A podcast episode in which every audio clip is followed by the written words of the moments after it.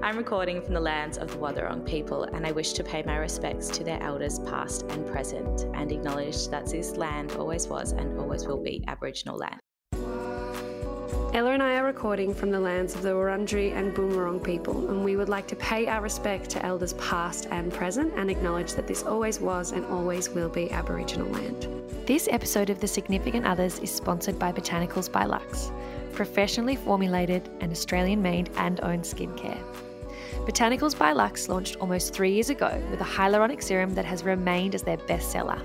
Botanicals by Lux has grown to include clay masks, a face oil, cleansers, a lip treatment, and most recently have released a body wash and body cream. The entire range is free from nasties, no PEGs, parabens, and sulfates, no synthetic, artificial fragrances or colours. Of course, everything is completely vegan and absolutely cruelty free. The wonderful Beck from Botanicals by Lux has generously offered our listeners free shipping on any order using the code PODCASTSHIP at checkout until 9pm on Sunday, April 18th. You can find them on Instagram at Botanicals by Lux or botanicalsbylux.com.au to order your vegan, cruelty free, results driven skincare now. Some days I do leave and I would text Mack and say, a pretty good nurse today. And you know, you, you have to take those moments because the days are really tough. And often I do walk through the doors in tears, but on the days when it's actually I've made a small difference to that family's day, you have to be proud of that and take it. Take it when it comes.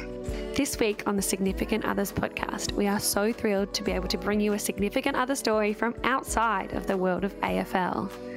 Today, we welcome to the mic Ella Walter, a neonatal intensive care nurse who could easily be described as sweet, caring, and down to earth, but has also been described as the secret weapon of her Olympic swimmer boyfriend, Mack Horton. Today, we hear Ella's story in her own words. We absolutely loved getting to know Ella, and we're sure you will too. Ella, thank you very much for joining us this morning and spending a bit of time with us here on the podcast. Would you like to start with telling us a bit about where you grew up and your family? Sure. I was born on the Banksia Peninsula in Bairnsdale, and we spent our first couple of years there, mum, dad, and I. And then we moved to Yarra Junction, um, Dad took on a job as an educator as part of a school camp, and it was on a dairy farm. So um, they were a good couple of years running around, probably not in much clothing, rolling around in cow paddies and eating grass and all that good gear. And during that time, Mum was working as an ABC radio broadcaster, so she was commuting to and from Melbourne. and my sister was born when we were when we were there, and then we moved up to the city for me to start primary school, and um, and then my brother was born. Uh, childhood was good fun. We just hung out as a family, and there was lots of sport. And my sister and I loved gymnastics and swimming. And Dad would take us camping, and Mum would take us to museums and musicals, and it was all very colourful and, and happy. And then um, my parents divorced when I was I think around 11 or 12. But I don't have a whole lot of memories from that period of time, actually. I think I might have blocked a bit of it out. Both my parents remarried in the years to follow. And so I got three awesome step siblings and a beautiful half brother out of those remarriages. And so um, my teenage years were full on, but also good fun and challenging at times. Yeah, I can imagine with a family that big, it's hard to keep up with everybody all of the time. Yeah. What were you drawn to as a kid growing up? Were you, you, you touched on sport, being outdoors, camping, but singing and dancing? Like, which which way were you naturally drawn to? Um, do you know to all of it? I was always described as like such an all rounder. I love them all for different reasons. I I think as I've grown up, I can look back on who I was as a kid and go, I was so drawn to the company of others, but I didn't always need to participate. I just loved being around other humans and making those connections. So I think I was probably a little bit introverted, but on the inside, just wanted to be a part of all of it. I have always loved singing. So that was a big pull for me. And I think just I was always always involved in caring for my younger siblings and that was a big a big role early on and definitely a joy for me. I really loved it. Do you think that caring role is what led you into your current career? Absolutely. Yeah. In fact, I remember being told, oh, you'd be a good nurse. And it just kind of stuck. And then I was like, okay, I'll be a nurse. Can you tell us a bit about your journey to get there? Well, I was all on track at uni to go and figure out what kind of nursing I wanted to do. I don't think I quite understood when I decided to do nursing how many options there were and how many different pathways there were. And you didn't just have to work in a hospital and patient advocacy and that whole side of things I hadn't quite realized was possible. But as I graduated, I learned that there was such a thing as a neonatal intensive care nurse. And that's what I jumped onto. So I work with premature babies. So it's a rough start to life, but it's a pretty magical space to be a part of. It's obviously heartbreaking but also very hopeful. So, yeah, I am on a journey to become, you know, that very specialized kind of nurse. So, I'm doing my postgraduate studies throughout last year and this year and working while I'm doing that. So it's um, a good balance, the practical and theory side of things. But yeah, it's exactly where I'm meant to be. So that's pretty amazing to be able to say at my age. I feel very lucky that, yeah, I'm so happy in my job and I feel fulfilled. That's amazing. Your best days at work must be so, like you said, full of hope. They must be so beautiful, but your worst days must be very difficult.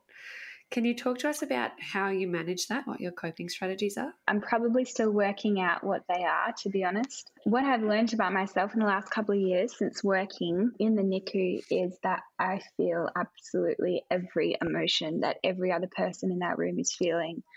So I um, am emotionally drained a lot of the time. So yeah, I am starting to work on some coping strategies for that and being able to separate the mind at work and then coming home and going, This is my quiet time. And you don't have to be worrying constantly about what's happening at work. You need to chill, read a book, have a bath, do something else. But at work in that space, everyone is so incredible. We all support each other. You know, we we have to step back and look at the bigger situation. We've got a parent or parents, a family, special friends, whoever the support people for that baby are, they are in hell. And the perspective that you can get is pretty heart wrenching. And all we can do is make that really challenging time bearable and give little moments of happiness and create special memories for them and their baby. So we do band together as a team, and it's um, it's really it's an incredible multi multidisciplinary team to be a part of. This year and last year have been challenging years for everyone, but certainly in a in a hospital environment. What's it been like? You know, I'm sure you've had changes to who can visit babies, and I'm sure it's been a, a different environment. But can you tell us a little bit about it? I'm sure every hospital managed it slightly differently, but for us, we are an intensive care unit. And so, even not in COVID times, not in COVID times, we are restricted as to the number of visitors that are allowed. But this was actually awful for the parents. At one stage, they were only allowed one parent at a bedside. So, I mean, you can imagine first time parents, a very, very premature baby, quite sick, and they can't come in together and support each other. So that was incredibly tough. Um, and then slowly we've been trickling back to having two parents at one time. Then they can stay all day. We don't have visiting hours. They can come in at any time. And recently, you are now allowed to have another person visit with a parent and siblings can now come in, which is so good because yeah. for so long we didn't see any of the siblings and you know, terribly hard for parents finding childcare during COVID. So yeah, it's so good to see the little tuckers running around and meeting their brothers and sisters. It's awesome. It's beautiful. Oh, that's so really that must be one of like the absolute highs of oh, the job then. Absolutely that and then probably when they do get to go home or like is that one that is really special yeah absolutely i'm i'm generally not involved in that part they're a bit better now and they're down the other end of the unit and got other beautiful nurses looking after them and working with them to uh, plan that transition into home life. But yeah, they do pop up and say goodbye to us, which is great. I mean, for some of them, it's a three, five month journey in our unit. So mm. it's pretty daunting going home. Proudest achievements? It seems like maybe just what you do every day is something well, that you're proud of so. because you're passionate. But yeah, is there is there a standout that comes to mind? I think it comes back to me being a little bit introverted, and I think I am. I think I am proud of myself when I do allow other people in, and I don't use the relationship as a like I am the carer in that relationship, but I but actually I've got people who are caring for me in other relationships as well. So I think I it's a very it's been a very slow process learning that, but I am there now, and so I think curating this bunch of people in my life that are so special and so individualistic, and um, we're all growing together.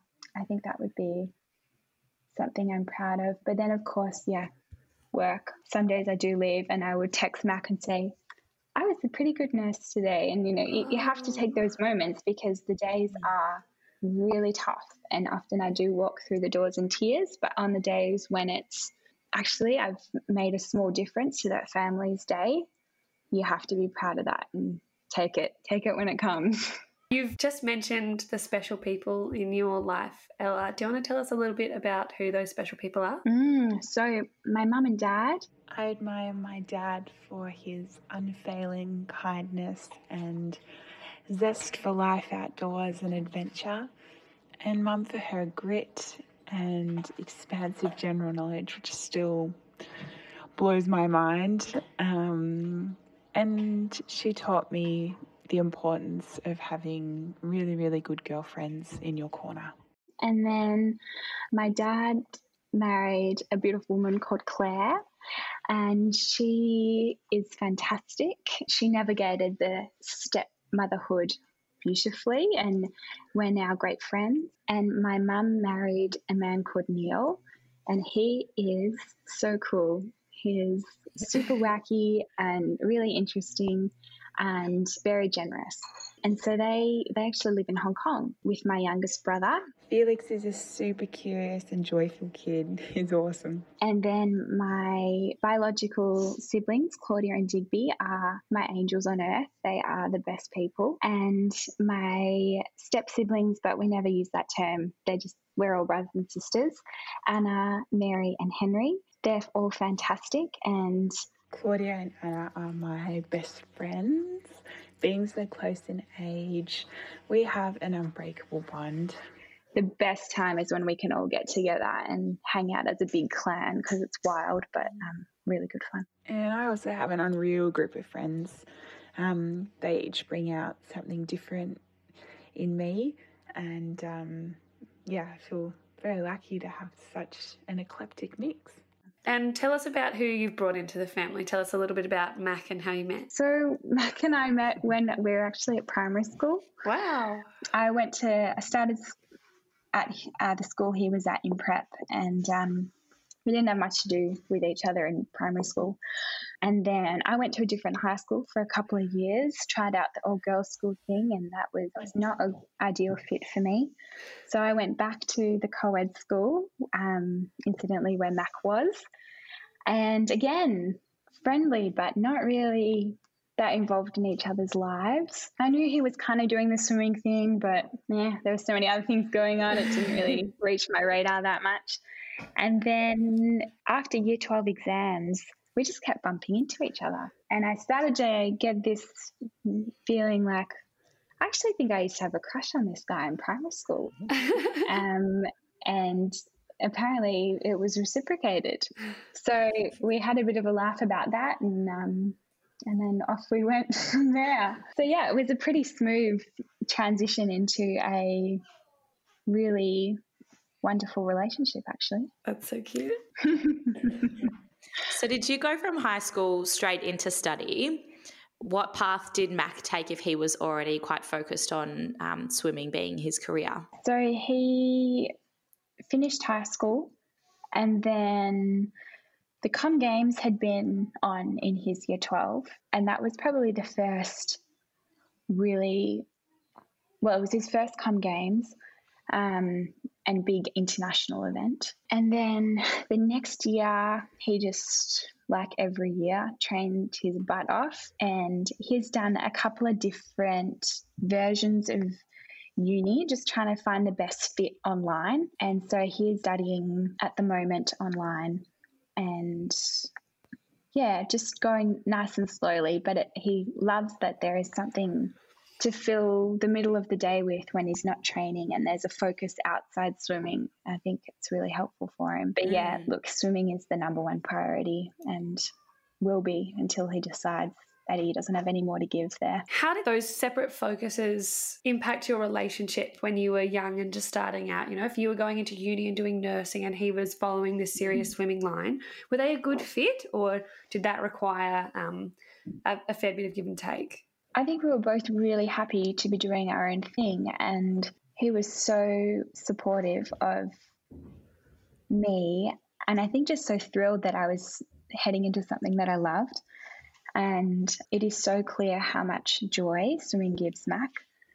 And so I was just thrilled for him and excited when I got to go and watch him race, or, you know, maybe he had a dinner to go to and cool, I get to wear a pretty dress. So those early days were just, um, they were just good fun. And he was, yeah, we were both so happy to do our own thing and then come together on the Sunday, which was pretty much the only day we had together and hang out with our families and regroup and learn more about each other because, yeah, there wasn't a whole lot of time during the week.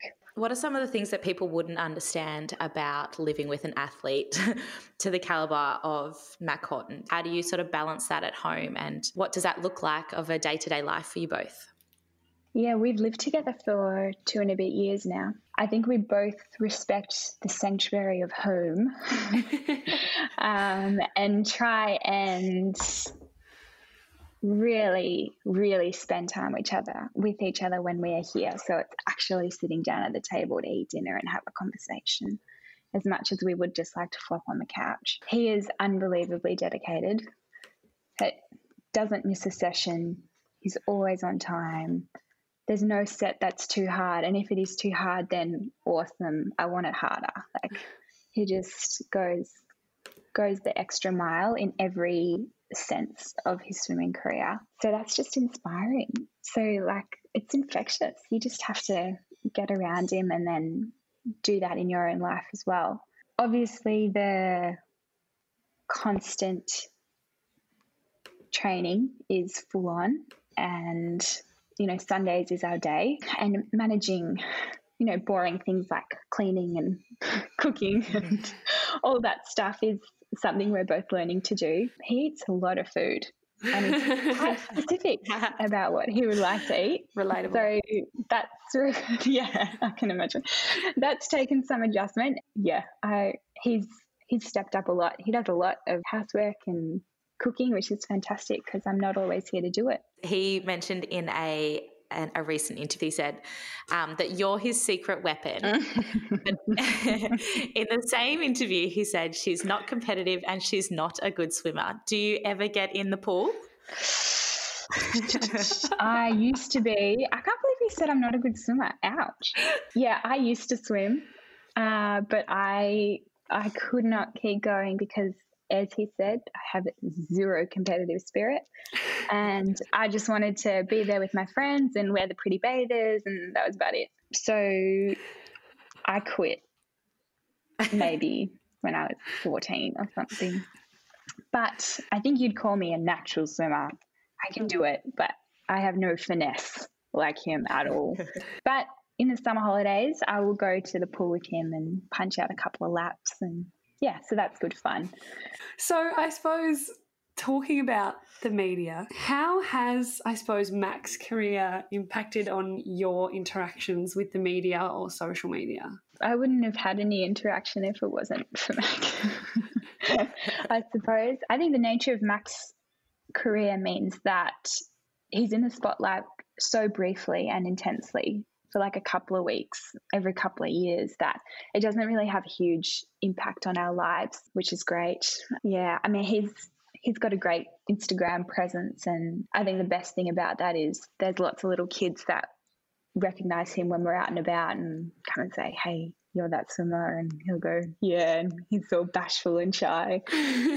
but it, in for me, yeah, I don't really engage with it a whole lot. Super appreciative of the, I guess, engagement that it provides for Mack for supporters and sponsors and the Australian team in general and swimming. I think swimming had such a prominent place in Australia's sporting history for so many years there and it would be nice to see that come back. So it's great for all those kind of things. But yeah, as a couple, we just use it to communicate with our friends and family and share the, the good bits of life. Would you be comfortable to talk about the protest and the backlash that came from that? I think, even from your perspective, like how did it make you feel to see your yeah. partner um, stick up for something that he believed in? It was fantastic because it was exactly who he is and he does not compromise or apologize for his values. And so that was inspiring. Can you tell us what it felt like for you personally to know that people were sending death threats your way? I chose not to engage and I didn't didn't read them. Um, I shut down my Instagram and Facebook. Um, my my family and friends just kind of all crowded in and coddled us with lots of love and support. And we felt mostly really safe during that time. I, it felt easy to not take on because it felt really far away. And especially once we returned to Australia and got back into our normal lives, they were just little words on a screen and it didn't really hit too deep for me personally. It's not something Mack and I have spoken a whole lot about. So I could not comment for him. But of course, I was concerned and worried for him. Yeah, once we were back in Australia, there was there was definitely a feeling of safety and normalcy that um, kind of evaporated all all the rest of it. You are listening to the Significant Others podcast. So, how do you define yourself, and how does that differ from how you feel you might be defined externally? It's actually something my dad and I have spoken about before. And it is a bit of a funny way to look at human nature, I suppose. But I do get the sense that I am a human living on this earth for the first time.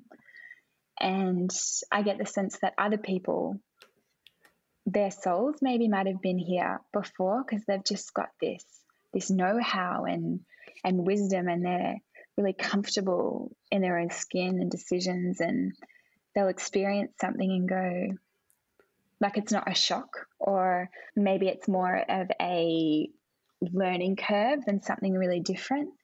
But for me yeah i i expect that i'm going to make a whole lot of mistakes and things are going to take me by surprise.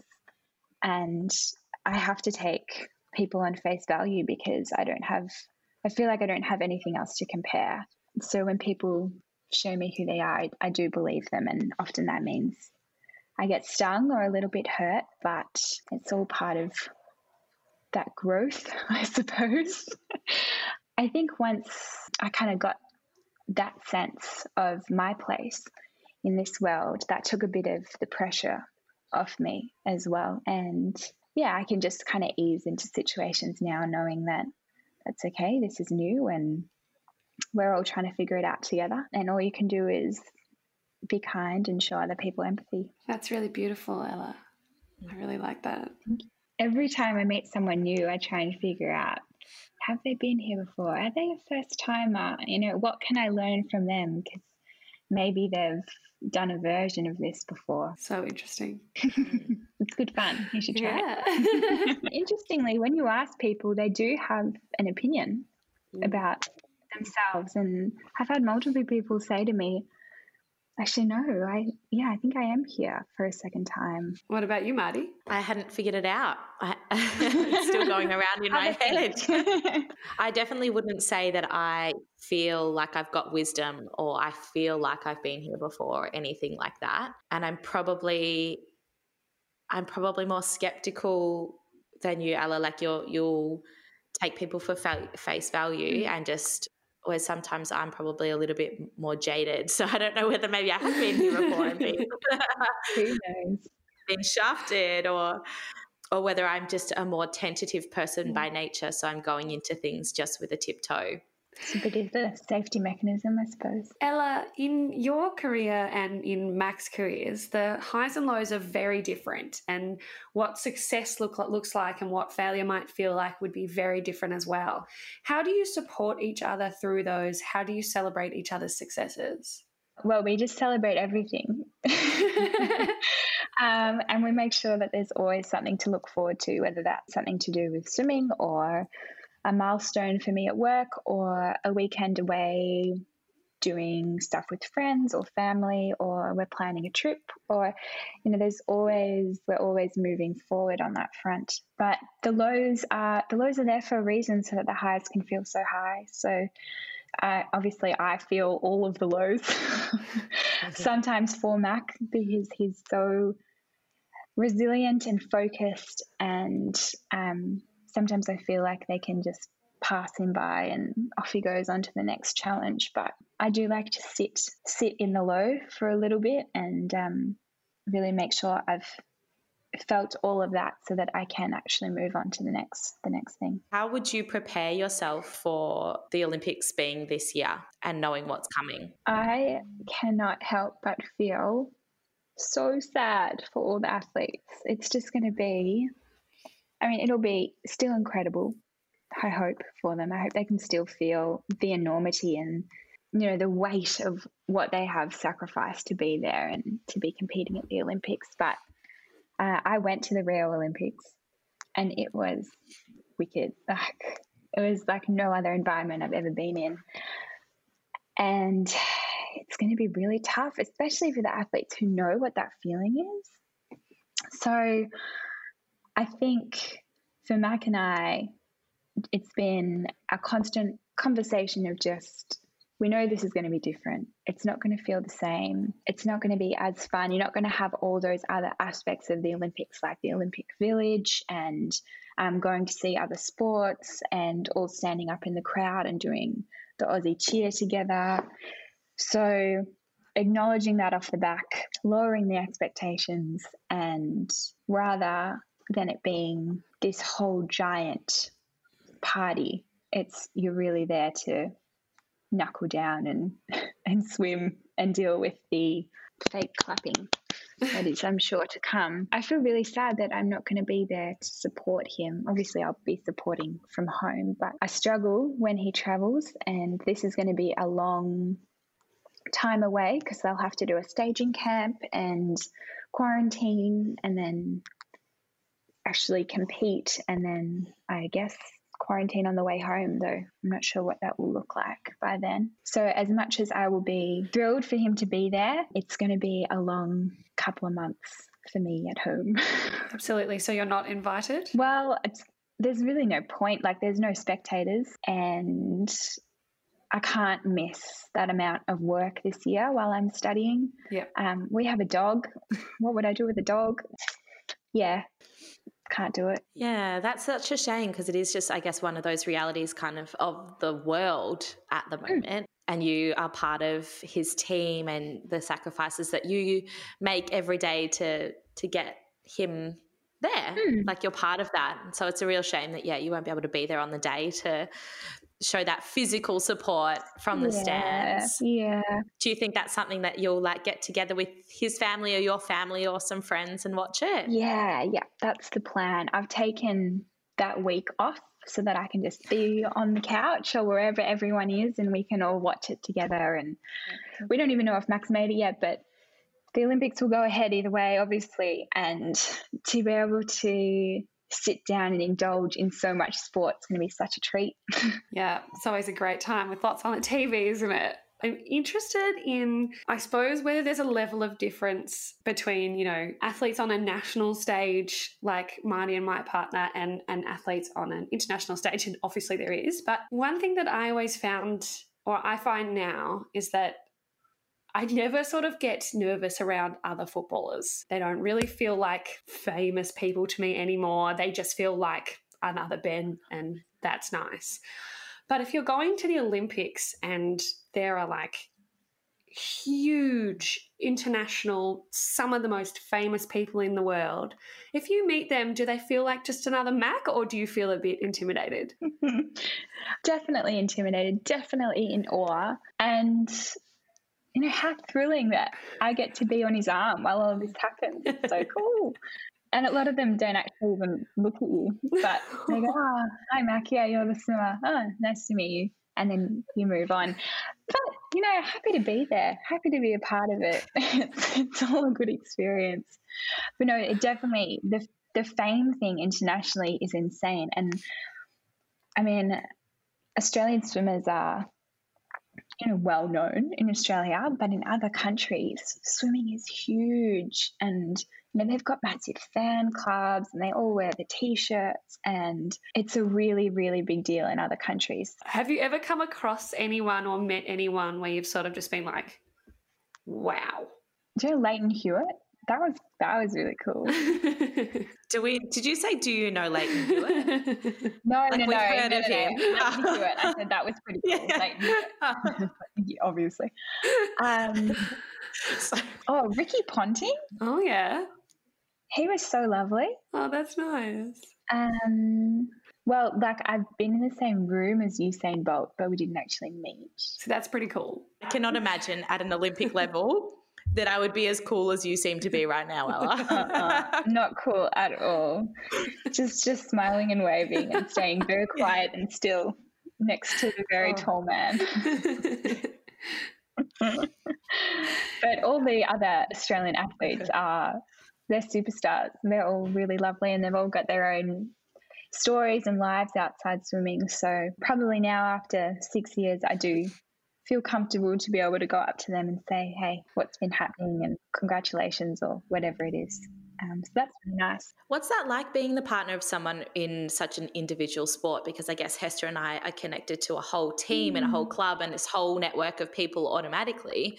Was that something it seems like you maybe have to build? Because, yeah, it's, it's quite an insular sport. Yeah, no, it is. And I mean, the the amount of competitions there are throughout the year, not everyone can travel to those, and you really feel the privilege of, of when you're there because obviously you've been able to take time off work and you've been able to fly up to wherever. Yeah, a couple of times I've really tried to jump into those moments and get all of the partners of swimmers together and we've had a dinner or a drink or something like that. And that's great because obviously we can all relate and hang out and share stories. The parents of all the swimmers have like an association, and Mack's mum heads that up. Wow! So that's good fun. So yeah, they they do a beautiful job of bringing in the family element because it is so full on, and they all work really hard, and obviously it doesn't work out for everyone, and some of them have been in this grind for 15 years.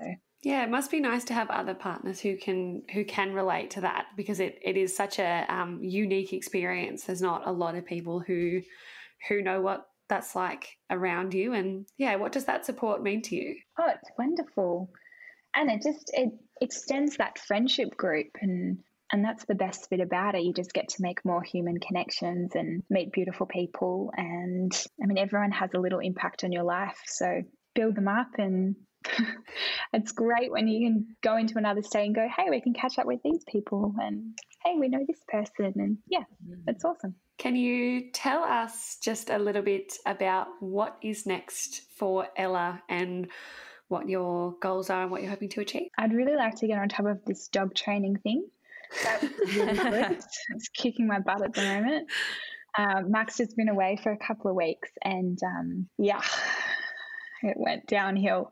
Um, so that's on the list. Finish this postgraduate degree, maybe jump in and do my master's. I don't know. And then I think beyond working in the NICU, I would love to spend some time in remote communities in Australia and work with women and families and babies and, you know, offer any any knowledge, support, help, food, whatever it is that I can. Mm-hmm. I'd also love to do some sort of Doctors Without Borders, like flying in, like emergency retrieval type type stuff. That's um, really hard work, but something that I'd like to be able to work up to. Maybe by the time I'm 50, I'll be like knowledgeable enough to do that. and I am desperate to hit the slopes and go skiing. So save up my pennies and hopefully plan a trip sometime in the next five years. So, yeah, I think that's what's on the cards for me and just taking the time to enjoy the small things. I always have to remind myself to do that. So, that's always on my list. Beautiful. Yeah, that's awesome, Ella. Like some um, really massive, massive goals and then some like really, really specific what I can do right now to make my day better. I love that. No, it's a good thing to think about because we don't slow down enough and actually consider what's been happening, where we've come from, and what's next. So it's good. I think that's one of the best answers we've, ha- we've had to that question. Thank you, Ella. And to so many of our questions today, too. You've really got me critically thinking about a lot of things. So I appreciate that. Um, and I look forward to listening to this episode again and again and thinking about it over and over. pleasure. Thank you so much. no, you've been an absolute pleasure. You have been a delight to have on. So thank you for sharing and good luck for those goals that you do have. Thank you. I think you guys are doing a beautiful job here, really platforming some great conversations with really special people. So thank you for having me. Thank you for listening to the Significant Others podcast. Please keep the conversation going and come and join us on Instagram at the Significant Others Podcast to suggest any interviewees or conversations you'd like us to have.